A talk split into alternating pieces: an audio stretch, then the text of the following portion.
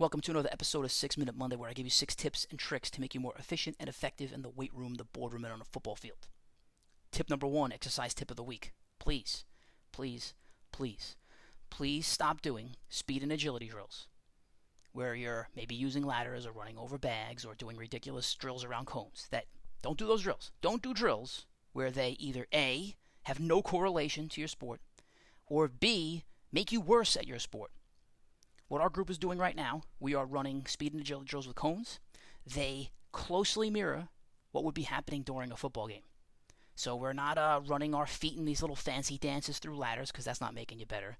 We're not driving our knees up over bags because that really doesn't happen. Watch a football game, everybody say, "Oh, they say climbing over bodies." I said that. Nope, that's not happening either. What we're doing is we are throttling down to positions, shuffling, sprinting angle, uh, throttling down, angling, sprinting at an angle run. We're doing things that closely mirror what would happen in a football game. Please stop. That's my exercise tip of the week. Stop doing drills that are going to make you worse. Okay. Tip number two, something I want you to experiment with.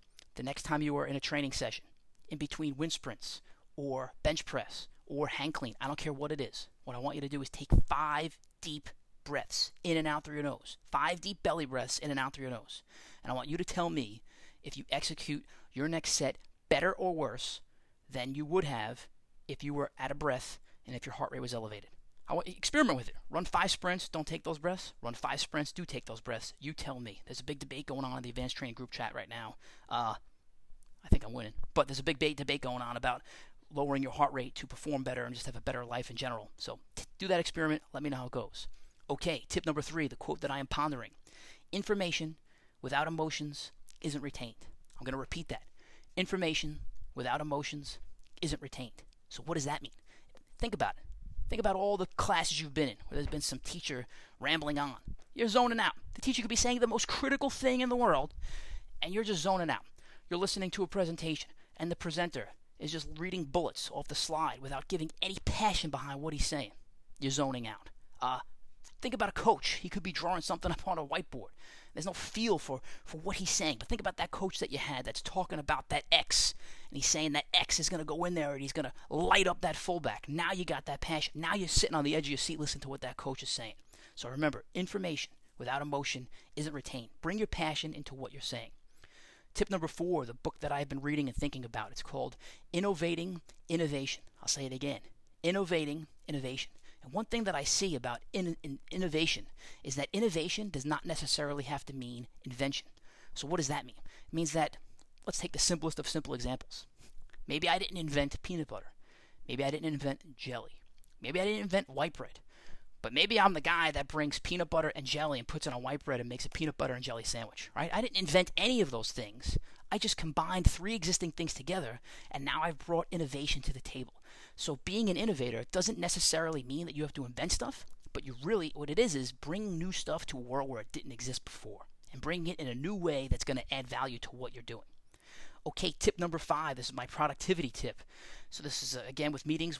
People just spend too much time in meetings. I don't care what it is. It could be football. It could be school, it could be work, I don't care what it is. People just spend too much in their time in meet meetings. So if you are conducting a meeting, here's my tip. Start the meeting at the exact minute that you said you were going to start the meeting.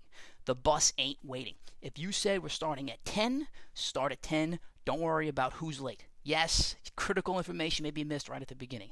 Yes, there might be a critical person that needs to be there and they're going to miss that information.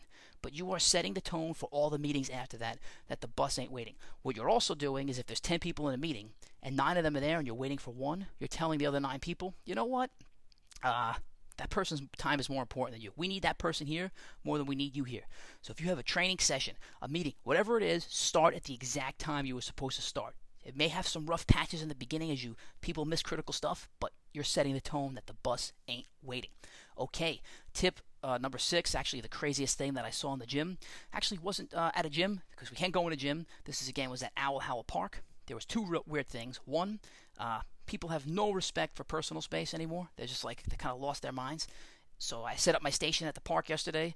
I'm doing uh, sliders into a sled pull, and I have the corner section of the field set to myself. So I'm just working in the, you imagine a football field. I'm in one end zone. I'm working from the, the end of the goal line out to the 20 yard line. And I'm just, and maybe I'm in a 10 yard block wide, 20 yards block deep. Well, some person, for no good reason at all, decides to set up their station on the sideline about an inch away from my station. Now, I didn't budge. Normally, I'm a nice guy. If somebody said, Look, can I use this area? You know, I'm lugging a, a sled and ladders, whatever this person had. I'm lugging this stuff out here. I really don't feel like carrying it across the entirety of the field. I would have moved over five yards, ten yards, whatever it is. I, I get it. I because I know the pains of carrying all this stuff. This person didn't say a word. They just put their, their camp right next to where I was going, maybe uh, uh maybe a centimeter away. I could I, we could actually feel each other's body heat while we're working out. Then the, the weirder part of this is that as I am finishing my workouts, I finish, what I had was four plates, a sled, a bucket with chains. It's important that I'm telling you all this stuff because at least a part of the story. Uh, I'm carrying this stuff back and forth to my truck. Usually when there's a crew of guys, there's all of us carrying it, but now it's me. I'm making like 10 trips. Well, my last trip, I turn around. Who's standing there? This person hands me the plate. And she says, uh, yep, uh, this is a better workout for me. Like, I guess that meant like, I don't know what it meant. At first, I took it like, I don't know, that I look too exhausted carrying this stuff back and forth to my truck, or did it mean uh, get the hell out of my station because I want to take the part of the field that you just had? I don't know. Anyway, respect your personal space, social distance, with or without a pandemic. We don't need people all over each other. Have a great day. Talk to you all soon.